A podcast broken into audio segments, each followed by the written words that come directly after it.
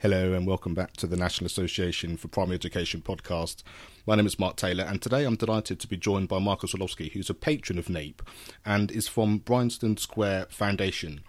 Now, Marcus is a financier turned tech turned education facilitator. He's a host of a TEDx conferences around Europe and works with students across the UK.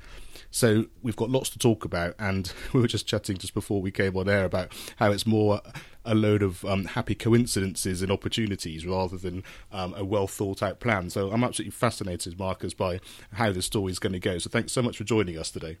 My pleasure. So why don't we talk with that initial background in terms of how did it become financier turned tech turned education facilitator? Wow. Um, so it all goes back to so I had one of those funny childhoods, and I was in a complex family relationship. Well, it was family. I was single mother. Um, my father um, ultimately beat her and me up so badly that uh, she ultimately died, and I was looked after by my grandmother. So I was sort of on my own, uh, paid my way through university, um, and I chose to study economics um, at Bristol um, and become a chartered accountant. Uh, but in my time of being a chartered accountant, I really wanted to do something else. Uh, and so when the when the opportunity came, I left one big firm, joined another, and became director of recruitment as well as director in corporate finance. And as recruitment, um, I met lots and lots and lots of students and lots of universities. so when I moved on from uh, from a, a commercial financier world and joined the world of real estate, where I joined an embryonic organization called Stanhope, and we went on to develop and build Broadgate and Ludgate and Stockley Park and a few others. Um, I kept on all the connections I had with students.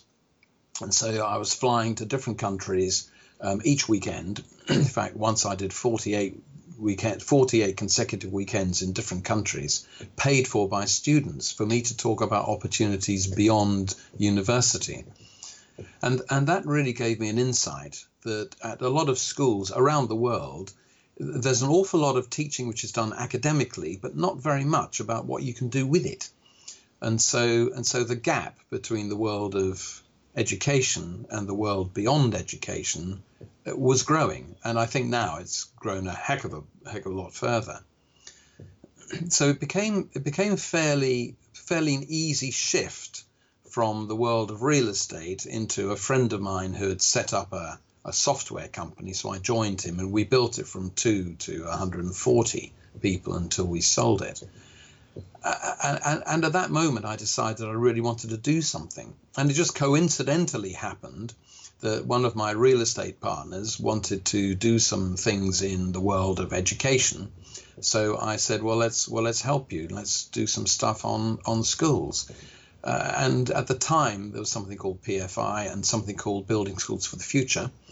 Um, and so and so I led them into let's let's get all that lot moving. And and I set up a tiny organisation to do that. And uh, five thousand million pounds later, we realized that what we wanted to do was to change education as a result of building new buildings, um, because we really thought that that would help. Um, and in fact, all that happens is that the schools were doing the same old stuff as they did in the previous buildings, but this time in a slightly fancier new building, which, funnily enough, was less robust than the old building. uh, and and and and that that sort of like big dawn of insight happened to me um, as I realized that in a lot of cases, a heck of a lot of people who are in the world of education have really confined themselves to the world of education in the the typical pathway. That's not all of them, but a typical pathway is school, university, school. And, and so the potential exists for the educators to be preparing people a world which they have observed, but not a world which they've participated in. Um, and as today the world is moving so terribly quickly, an awful lot of educators find themselves slightly wrong footed. And the worst educators respond to that by saying, forget all that. This is what's important. You know, it's exams which are important, and success which is important, and SATs which are important in your future life. And the rest of us know that's not true. What's important are creativity and skill sets and the ability to talk to people and actually be nice and to take action and not to sit back and and and complain, um, but to actually do things. That's why we employ people. We employ people for what they can do, not what necessarily what they have done. What they have done is just simply an indicator. Um, so I started uh, trying to campaign a little bit. I, I led some uh, keynotes for National Association of Head Teachers and ASCL and uh, NAPE and, and so on. Um, I became governor of a number of schools, a number of multi academy trusts. Um, and I realized actually when I when I uh, in in order not to just be knocking my head against a brick wall, why don't I just work with some students? Um, and so far, I've been lucky enough to work with just over 100,000 um, across the UK and a few in in Morocco and a few in Republic of South Africa and a few in the United States. I mean, these are just in, in the in the thousands, um, and and set up a, a sort of a foundation to really make that work. And I'm so proud of the successes which our students have had, as as we give them a a glimpse into the world beyond school and also give teachers a glimpse into what students are capable of without being told what to do and without following rules and and and the apparent regulations and and it's fascinating um, and that's what I do. There are a couple of things there that I find really interesting. One, as a parent, watching our children go through school and getting involved in school, not quite as far as being a governor, because I stopped myself at that point for the reasons I think you're probably going to explain now, but just sort of understanding what you sort of said about hitting your head against a brick wall. What was that like, and, and why did you feel that was the case? Um, well, the brick wall where people say, "So, well, we're not. You're not a teacher, um, so you know." It's interesting what you say, but it's not relevant. Um, you know, we have very tight guidelines on what we have to do. I mean, I met Michael Wilshaw a number of times and Amanda Spielman, and and genuinely they're really good people, but they are they are struggling all of us are struggling on how to identify whether the huge amount of public money which we're spending on state education achieves results. It's just that the results which we're testing and which we're measuring are the results which the education community has determined are the important ones and not the results which everybody else has determined. Um, Andreas Schleicher, who runs uh, PISA, um, I, know, I know really well. Um, and if you go back, gosh, I think it was 15 years ago with PISA 2004, um, when when he he came out, it's buried in the report, but it sort of says that the the kind of skills that are easiest to test and easiest to teach are no longer sufficient to prepare young people for the world beyond school. Um, and I think that's absolutely true. And so, an awful lot of teachers around the place, teachers, are frustrated in that they are being forced, apparently, to teach stuff they are they are deluged in in requirements for writing up what they've done um, beforehand and afterwards and data. Um, and actually, what they want to do is they want to inspire kids, but they're finding themselves unable to inspire kids because of what they perceive are the legislation and the requirements around them. And I found that to be soul destroying. But of course, as an independent and not committed to anything, I can just say, well, to hell with it. Why don't I do something else? Um, and see if I can make a change happen by dealing with students directly. The problem which I've had is getting schools to realize that this does not deviate from the requirement to teach. And what I do is I try to inspire kids in wanting to learn, which might not be actually what you choosing to teach at this minute. Yeah, and how do you find those two things go hand in hand in hand? Are there are there many teachers and educational establishments that can recognise that, or do they just feel like um, if you go in, for example, and do a workshop day or anything like that, that you're just getting in the way or taking time away from the stuff that needs to be done? Yeah, sadly, I think that some teachers need to be, rather than taking the risk of doing something in the hope that it works. They're prepared to continue doing stuff which they know doesn't work as well as it could do, but at least I'm not putting myself at risk for changing what we're doing. Once teachers have seen the results of what we do, they're sold, completely sold. Um, but the but the challenge for us is an awful lot of teachers have found themselves to be compliant. They moan like hell in a lot of cases, but they're still compliant. And I think that's because they require kids to be compliant, and they find it quite hard when kids aren't. I, I, if it's okay, Mark, I can give you an example. Um, one of the projects which we've just started is with looked after students um, in and around uh, the Midlands, uh, quite a few of them actually, a couple of hundred. Um, and uh, and the very best results are from looked after students who are also in PRUs, in pupil referral units. Um, they are it's so feisty, so smart that they've been kicked out of their schools for being, I suppose, rebellious. And that's exactly the sort of people um, who've got creative skills and real pizzazz and actually a bit of chutzpah, um, chutzpah, uh, and uh, and they're marvelous. And and once you can you can help gear them a little bit to say, look, if you want to be successful in life, you just got to pass these crappy exams. You know, you just got to get through the ruddy things, but that's not the whole purpose. The purpose is because those give you a few badges of honor. It doesn't really matter what you do with them later, uh, but you just need those badges because the education community requires them. So just do it um, on the way. And and what a lot of them tend to find, and I've had emails from kids saying, "Oh my goodness, um, I didn't do as I didn't do what I hoped in my exams. You know, I was I was expecting to get sort of grades." Uh, four and five, and I got ruddy nines. I overshot. and uh, I, I, I love that, and uh, and I suspect the the issue is is the fact they don't have enough of these experiences to put that in perspective because from the moment you start school which is what now at four not even taking sort of nursery and, and people um, sort of going into sort of childcare early on all the way through to you're 18 and beyond it's all about the test it's all about the system like you say. And when you hear that day in day out it's quite hard to have that perspective isn't it? Unless you happen to be in a family that can support you in that or be around other people that understand Yes, um, and I suppose if you are lucky enough to be, oh, I don't know if lucky is the right word, but if you're teaching in a school where the majority of parents um, have dinner with their children sitting over over a lunch table or a dinner table and talking about the fineries of fatty tuna sashimi um, versus uh, udon noodles, um, then the chances are that,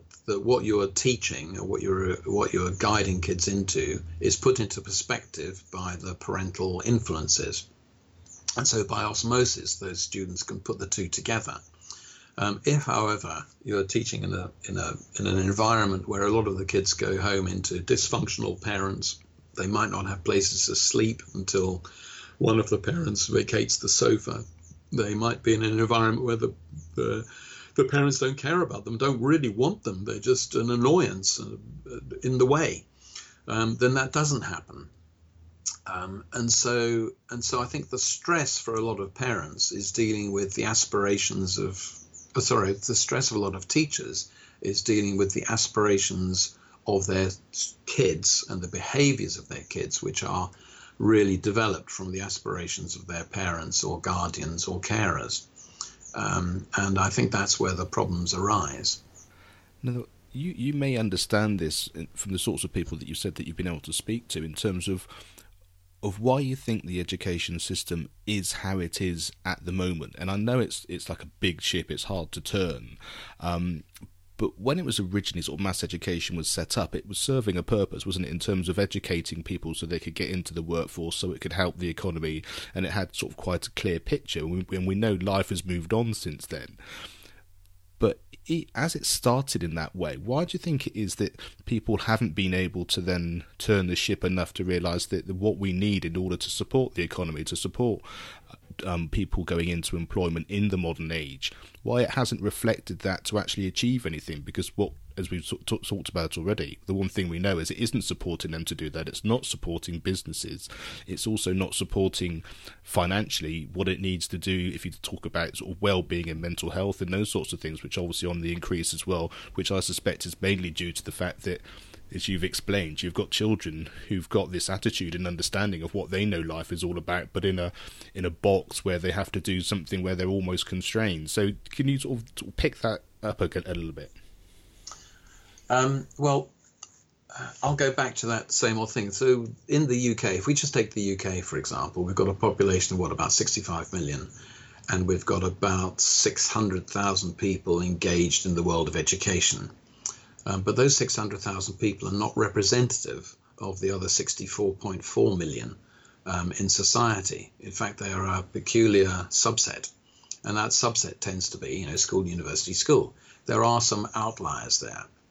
There are two things which are getting in the way.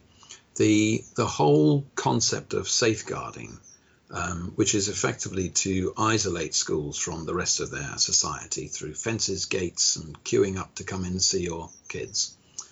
Um, and in some respects safeguarding the the teaching profession by the way of the qualifications which are required in order to be loose in front of kids means that almost accidentally the unintended consequences of all of that from the unions through to the requirements of PGCS, PGCSE and or NQT there's the whole training program to be a teacher means that a lot of people who are perfectly capable of educating find themselves excluded because they don't want to spend a year of their lives or two year of their lives doing a teaching qualification. You know what they're doing is they're running an organization. Um, whether that organization is for profit or not for profit, whether it's a, whether it's in the medicine or it's in science or, or just in manufacturing, they they find themselves excluded. To the extent that the that the ability for students to really see where the world is going and how to access those opportunities is sort of denied. And I think that's the problem. The problem is that, that, that by accident, the unintended consequences are to separate the world of education from the world of everybody else. It's just the world of everybody else is much, much, much bigger than the world of education with totally different sets of requirements and assessments. And the thing that always I always think of when we talk about these sorts of things is um, we live in a village, and the village school went from very small village school to having to grow um, to support more pupils. So had money given to it, extended the buildings, had the fence put round, and all of that. And I remember the first day that our youngest then went into school once it was all finished, and she said, "It's like going into prison." and I thought that that is kind of sort of the feeling of it. You know, you, you go through the gates, it's shut, and and and there is that sense of, of, of being isolated, exactly as you said, and, and and that comes across from just a young child. You know, just from what they see, let alone sort of those other external factors too. Well, if you want to. Um if you want to see how that can happen, if you look at most architectural practices, major architectural practices, the departments which are looking at education are very close, if not the same, as the departments which are looking at penitentiary. Because if you look at the world of education, the world of penitentiary, we divide people up into small groups. Um, we put them into cells. In a, in a penitentiary, the cells might be two or three people. In the school, the cell might be 25 or 30 people. Um, we have set times for eating. We have set times for going to the loo. Um, we have uh, exercise, so we call them playgrounds or exercise yards. And when you think about it, they're pretty much the same. In a penitentiary, it's to keep people in, and in school, it's to keep people out. Um, so, uh, so it's not surprising that we see the same sort of same sort of things and the same sort of camera systems and the same sort of surveillance systems in both. It's not surprising. Do you think the the key moving forward is is actually to be able to change the system in some way to make it a lot less like that? Or is it a combination of that and the sorts of work that you're doing so that we can empower the children to see there is life beyond just what they see in school and actually they can take a little bit of opportunity and a bit of understanding themselves? Excuse me, a bit of understanding themselves so that they can steer their own ship, as it were, because that's a much easier thing to do in the now, isn't it, than what we hope schools might look like in five, ten, or 15 years. Yeah, I mean, I think I think we have a we have a few a few issues. The, the, the, primary the primary thing is that the world outside of school is moving so much faster than the world inside school. Um, we have exponential growth. So right now we're speaking on Skype on um, on voice, um, but but the world is moving on on, and we're just doing that because of bandwidth. In fact, bandwidth is causing us to do that. A heck of a lot of schools don't use uh, the technology which the rest of us use. They don't FaceTime. They don't. They don't run lessons online. They uh, a lot of them don't even wouldn't even dream of it.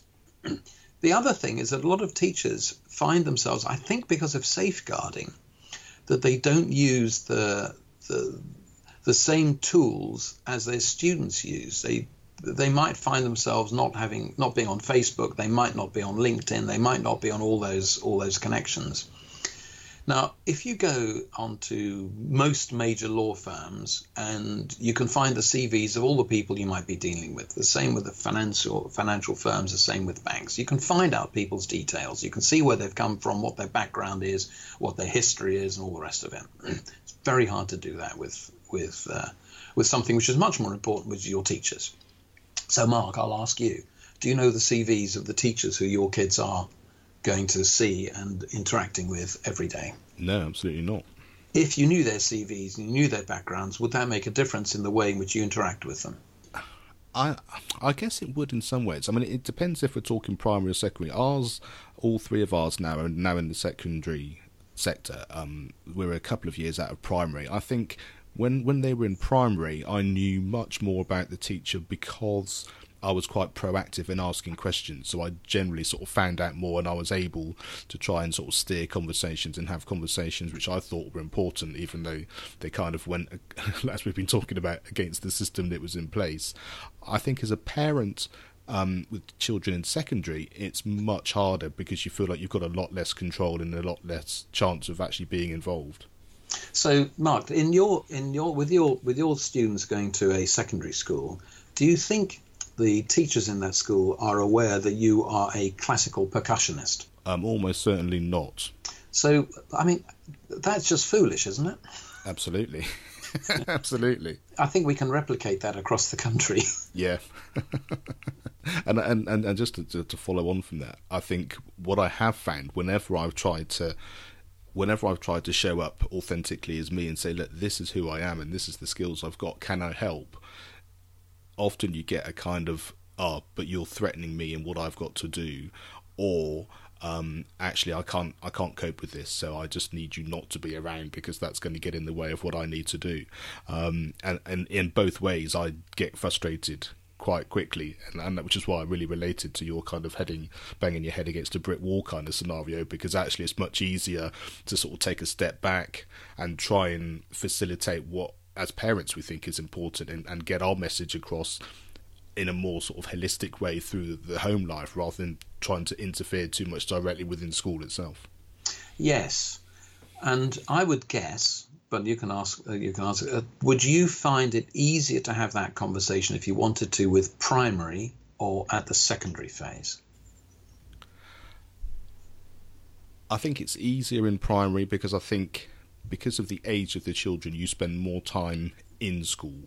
Um, so you're in the playground, you're picking up, um, you have more access to the the teacher generally who is who is teaching your child because there are so many in secondary it's much harder. That they are much more open in terms of having an email these days so you can often email the teacher and ask anything but it's generally related to what it is that they're doing. Yes I, so i tend to find that primary phase teachers are much more open to off the wall thinking and talking to people primarily because they are interested in developing the child um, into whatever future there might be. They're starting to see the development of the child in a much wider toolkit, um, a much wider focus than at secondary, where it starts becoming I'm not teaching you to be a person, I'm teaching you to be able to pass an exam in my subject um, even to the extent that I might not actually keep myself up to up to date in my subject. Really, I'll keep myself up to date in how to teach my subject,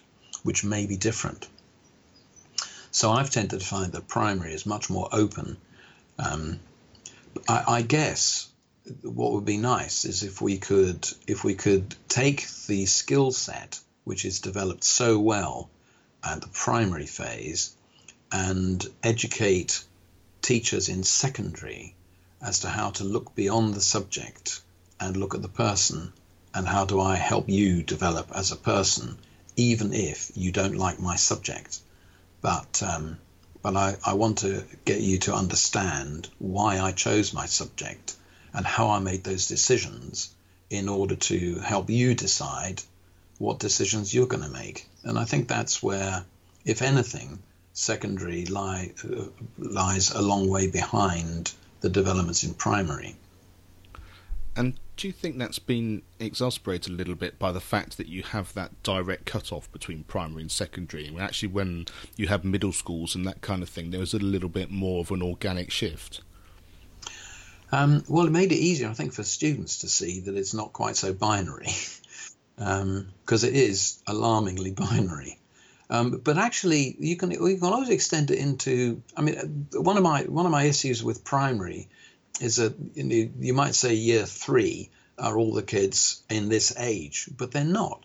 Some are only just in that age, and and some are very nearly the next year. So we have this arbitrary peculiarity of cutoff, um, as opposed to being analog. You know, it's it's it's like digital. You're in or you're out, um, and you, and there's no halfway point.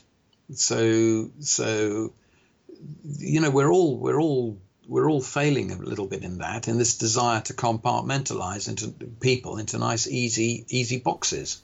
And let's talk a little bit about NAPE specifically now. I I feel that it's, especially in, in the current times, we, we, we talked a little bit about the technology, and of course that's come to the fore much more in recent weeks, as we're currently, while we're recording, still in lockdown here in the UK.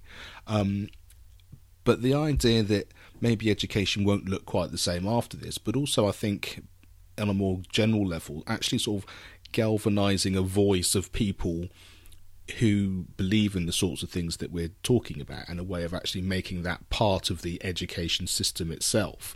Um, so, so, is that your thinking? Is that one of the reasons you were happy to become a patron of NAPE and, and the sorts of things that the organisation stands for? Yes.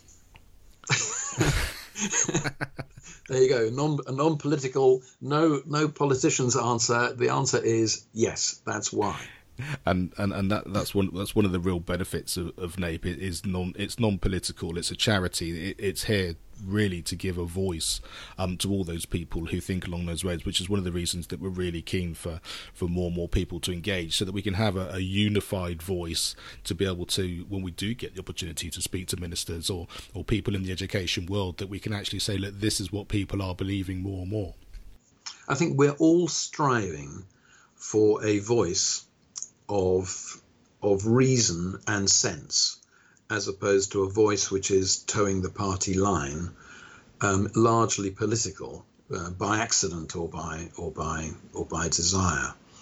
Um, so, so I think if we turn back to technology, the world today, when we resume, so in our country, because we have a sort of a partial isolation, it's not for everybody, um, but the vast majority, um, where where students are at home being homeschooled, I think there, for the very best, there are going to be some amazing, amazing outcomes of students who are progressing way beyond what their teachers would have necessarily expected.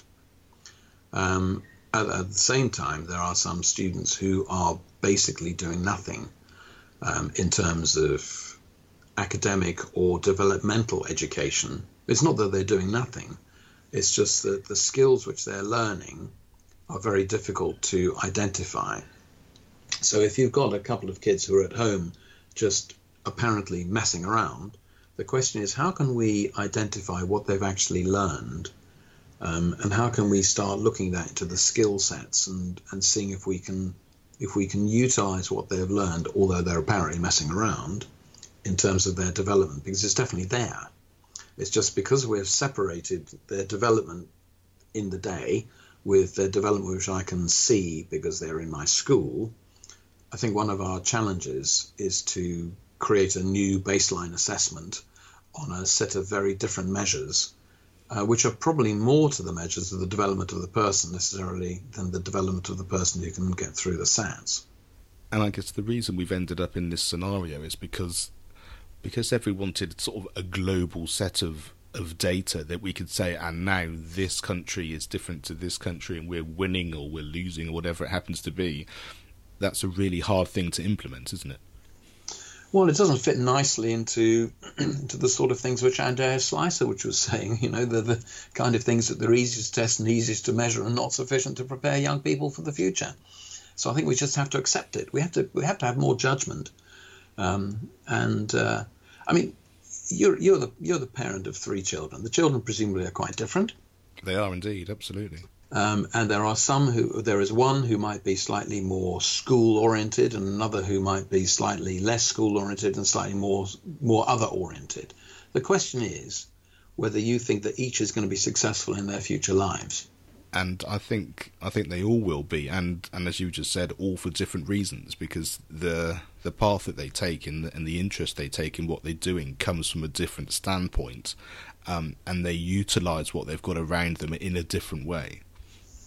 And so the, uh, the, the, the, the great desire to have something nice and simple and standardized, so you can say they're a grade one or a grade two, um, is preposterous. And I think that's what primary school primary teachers know. They know that, you know, little Johnny, okay, he might not be very good at school, but my God, he's going to be successful. Um, and Frida, who's great at school, I'm really worried about. Yeah, absolutely.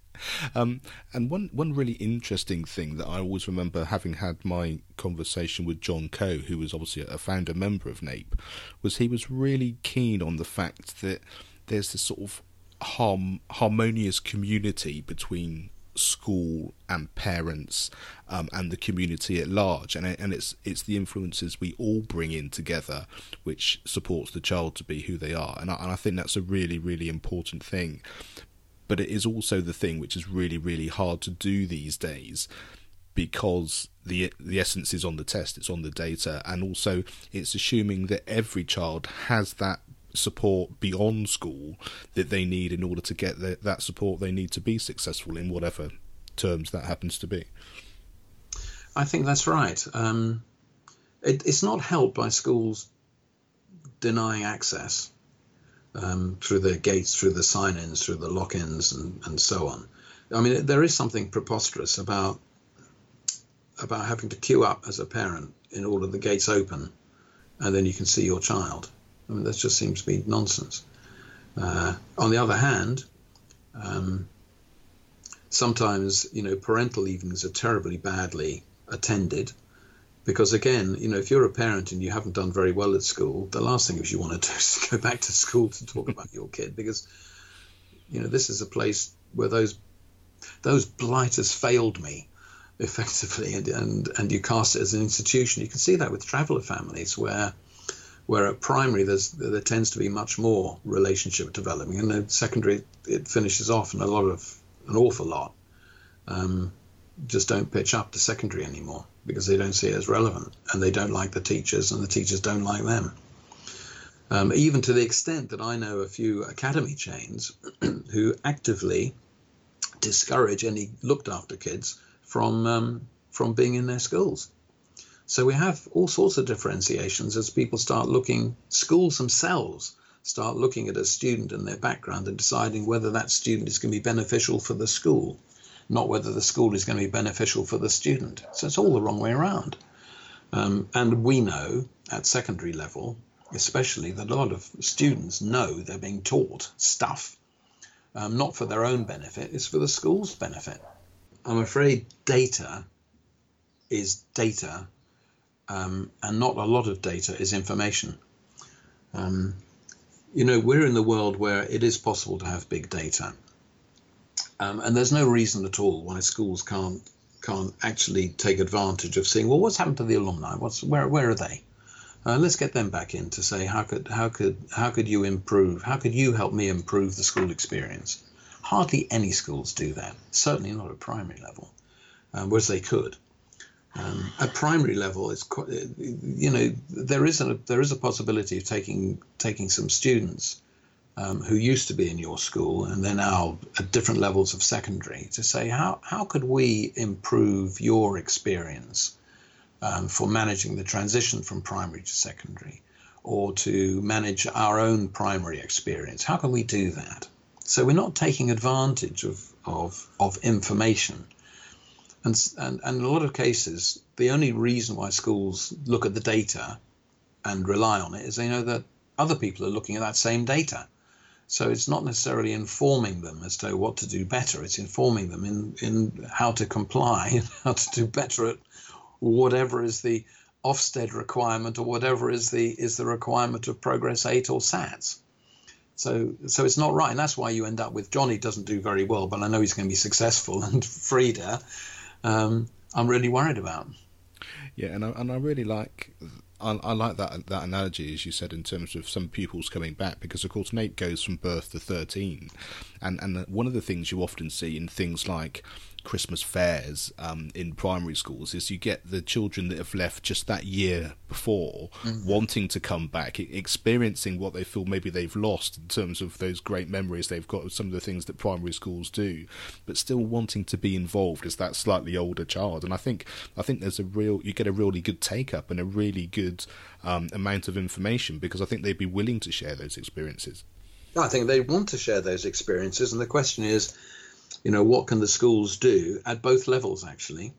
Um, at at what can what can those schools who are getting those conversations with their alumni do to improve their experience, their development of those children, and what can they do to influence the next phase at secondary about how to take advantage of the skill set which all these kids are bringing to you and and I think part of the problem is that a lot of primary school now, you see, some primary schools are just a hell of a lot of primary school teachers are absolutely amazing, brilliant people, um, and and and it doesn't necessarily show in their data, but it does show in the quality of the conversations which those children can have, the questioning skills, their ability just to be nice and to deal with people.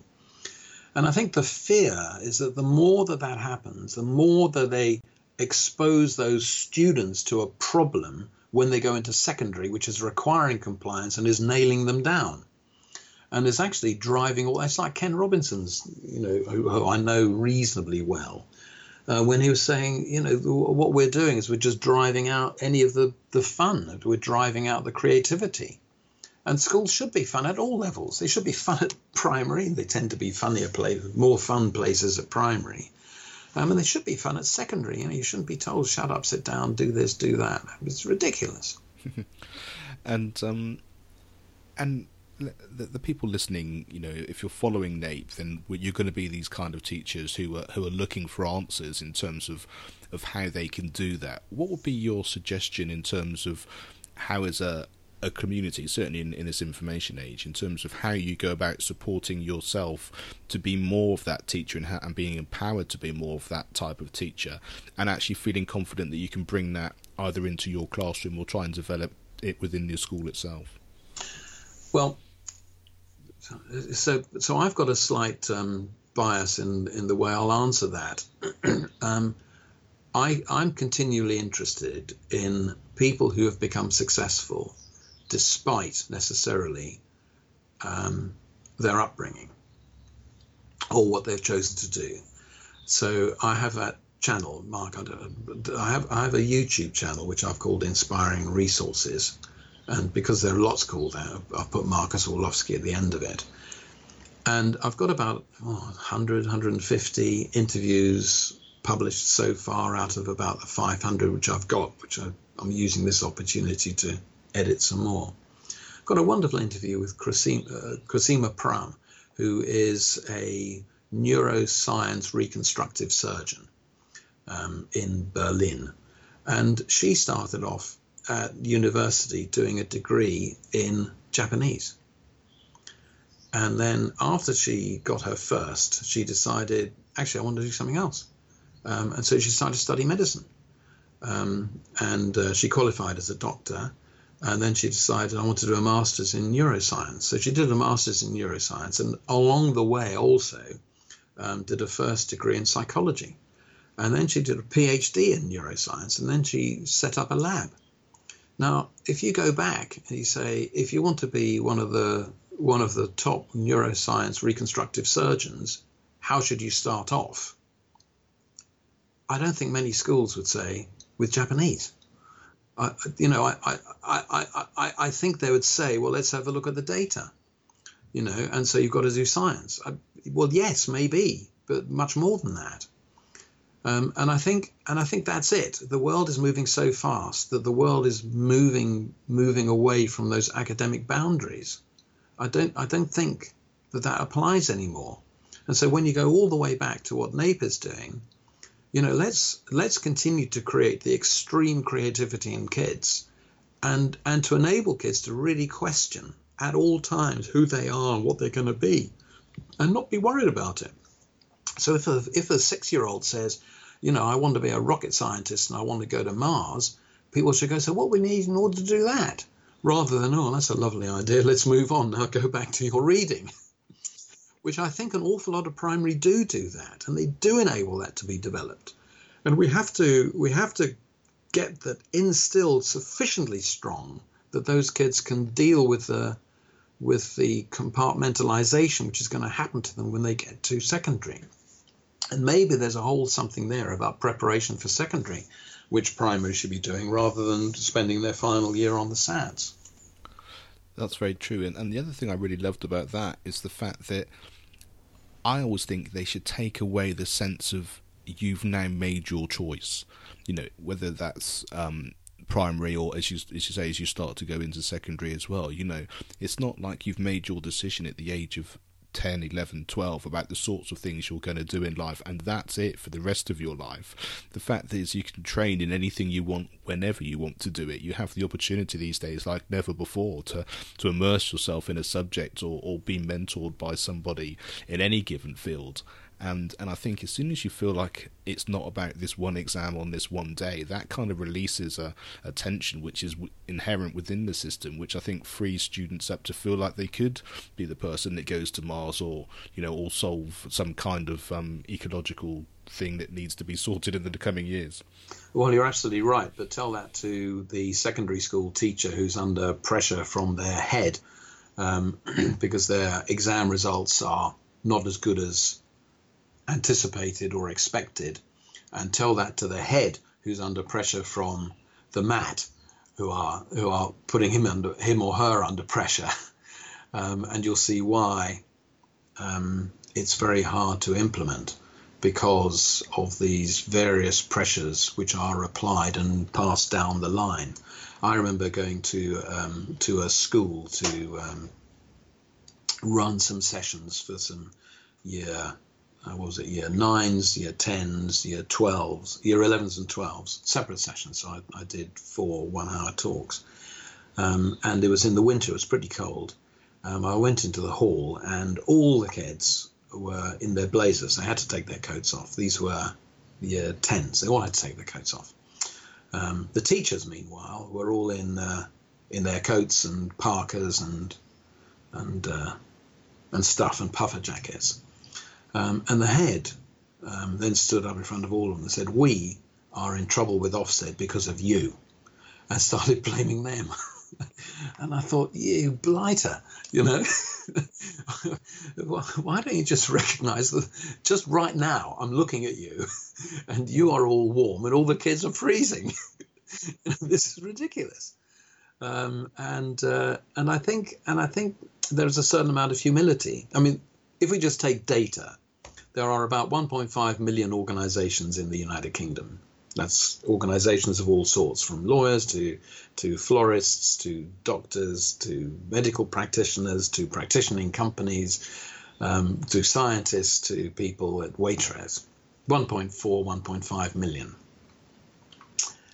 And uh, if you take entry points into organizations, there are probably about five major entry points. There's one in sales, uh, one in tech, one in in production, you know, actually doing stuff, uh, one in management, and one in finance. So let's take five.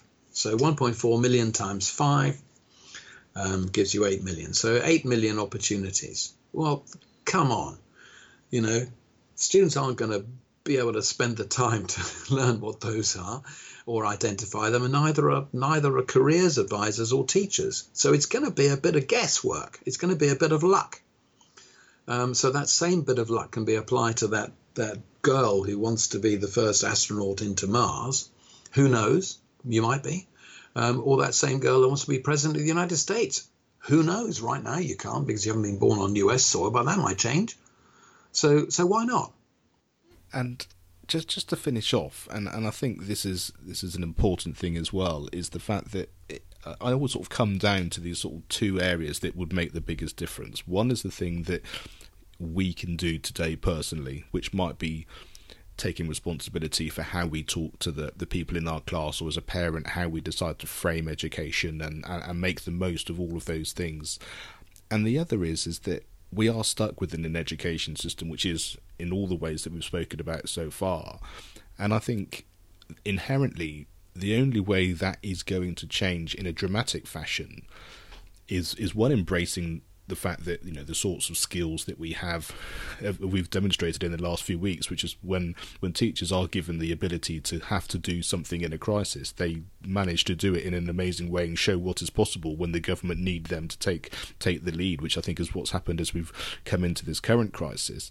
Um, but also actually having enough of ability to stand far enough back to know that actually having a system which changes every few years or having a political cycle of five years where the goalposts can change when you have a child going through an education system of, of many years more than that it's never going to work. It needs to be a much more long-term idea of what it is that we want to achieve. Yeah look the education system in the uk goes back to what the forster act 18 1880 something um, which was you know which was where we introduced Easter breaks and summer breaks for the planting and the harvesting, um, and we've kept those along. And I think that in the 1800s, 1900s, the purpose of education was to develop a compliant workforce so that they could do what they're told. Um, the more affluent um, education was about how to develop the skill sets to manage the workforce.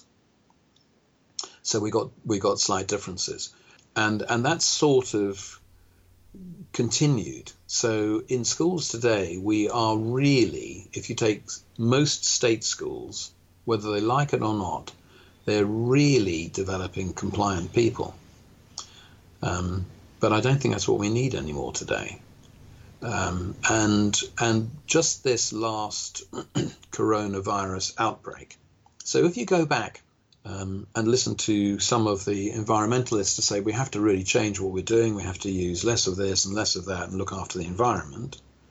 Um, and people say, well, it's not possible to get change like that happening. It can't be done, you know. And the coronavirus has caused people to radically change. You know, stop going to school, stop meeting with people, stop meeting people, stop meeting. Almost instantaneous. so things can be done much faster than we thought can happen.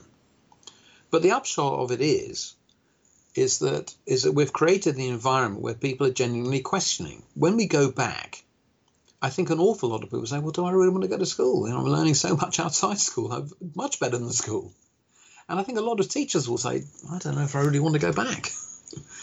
Um, and a lot of people, you know, in, in retail will be saying, I don't know if this shop is useful anymore, you know, because because it's it's all sort of working. I think a lot of people are going to do the same thing.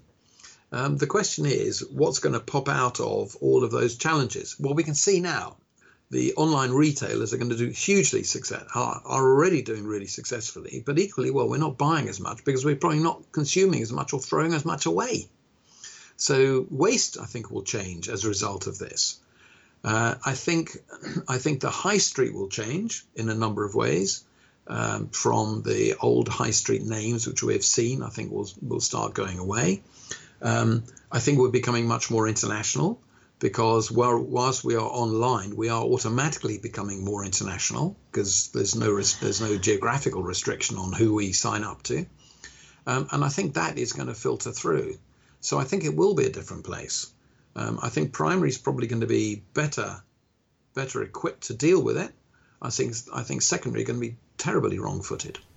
And just as we finish off now, point people in the direction where they can find out more about you and some of those resources that you said um, you've been creating that can really support them. Um, well, I interview I interview people at all different levels. Um, the program which I which I run for students involves taking students to meet in interesting people. I call them interesting. Um, and I record all those um, all those people in two, three, four minute chunks on a on a, a channel called Inspiring Resources by Marcus Orlovsky. Um, our organization, Bryanston Square, which I founded, has got its own YouTube channel called Bryanston Square, all one word. Um, and just by just by en passant, I had a stroke uh, five years ago, which really incapacitated me in, terribly. Um, and I was told, oh, I'll take about a year. you might make a near normal recovery, but it won't be that normal. You'll have quite a few deficiencies. Um, and I was scheduled to do the opening keynote for the NAHT annual conference uh, 16 days after my stroke. And of course, I did because I just can't stand um, cancelling things. So I had to quickly learn how to walk and talk and do all this sort of stuff uh, so I could get on the stage and talk for an hour. Um, and so I've um, I've published I I've published a lot of interviews with me and the people around me to try and help other people who've had uh, who've had strokes realize that you don't need to necessarily follow the pathway. And I put that on on a different channel called Marcus Orlovsky, and I've had a heck of a lot of stroke survivors and people who have observed their friends and colleagues and parents and so on having strokes, um, saying, "Gosh." Because actually, I had a stroke and I didn't, I didn't I didn't sort of exhibit any of the characteristics, you know, no drooping, no none of that stuff. I was just confused, and it was a really bad stroke. So, um, so I think I think for all of us, uh, there is the opportunity to radically do something different, um, even though other people, experts, will tell you you can't. Well, Marcus, thank you so much for spending time and sharing your wisdom with us today. And um, and I think we've we've we've almost gone completely full circling, knowing that actually just doing what we're told or, or expecting it to be what people say is actually not the case. We have much more control of our own destiny than we think we do, and and hopefully we've managed to pick some of that apart today and, and give people some inspiration going forward. Thank you very much.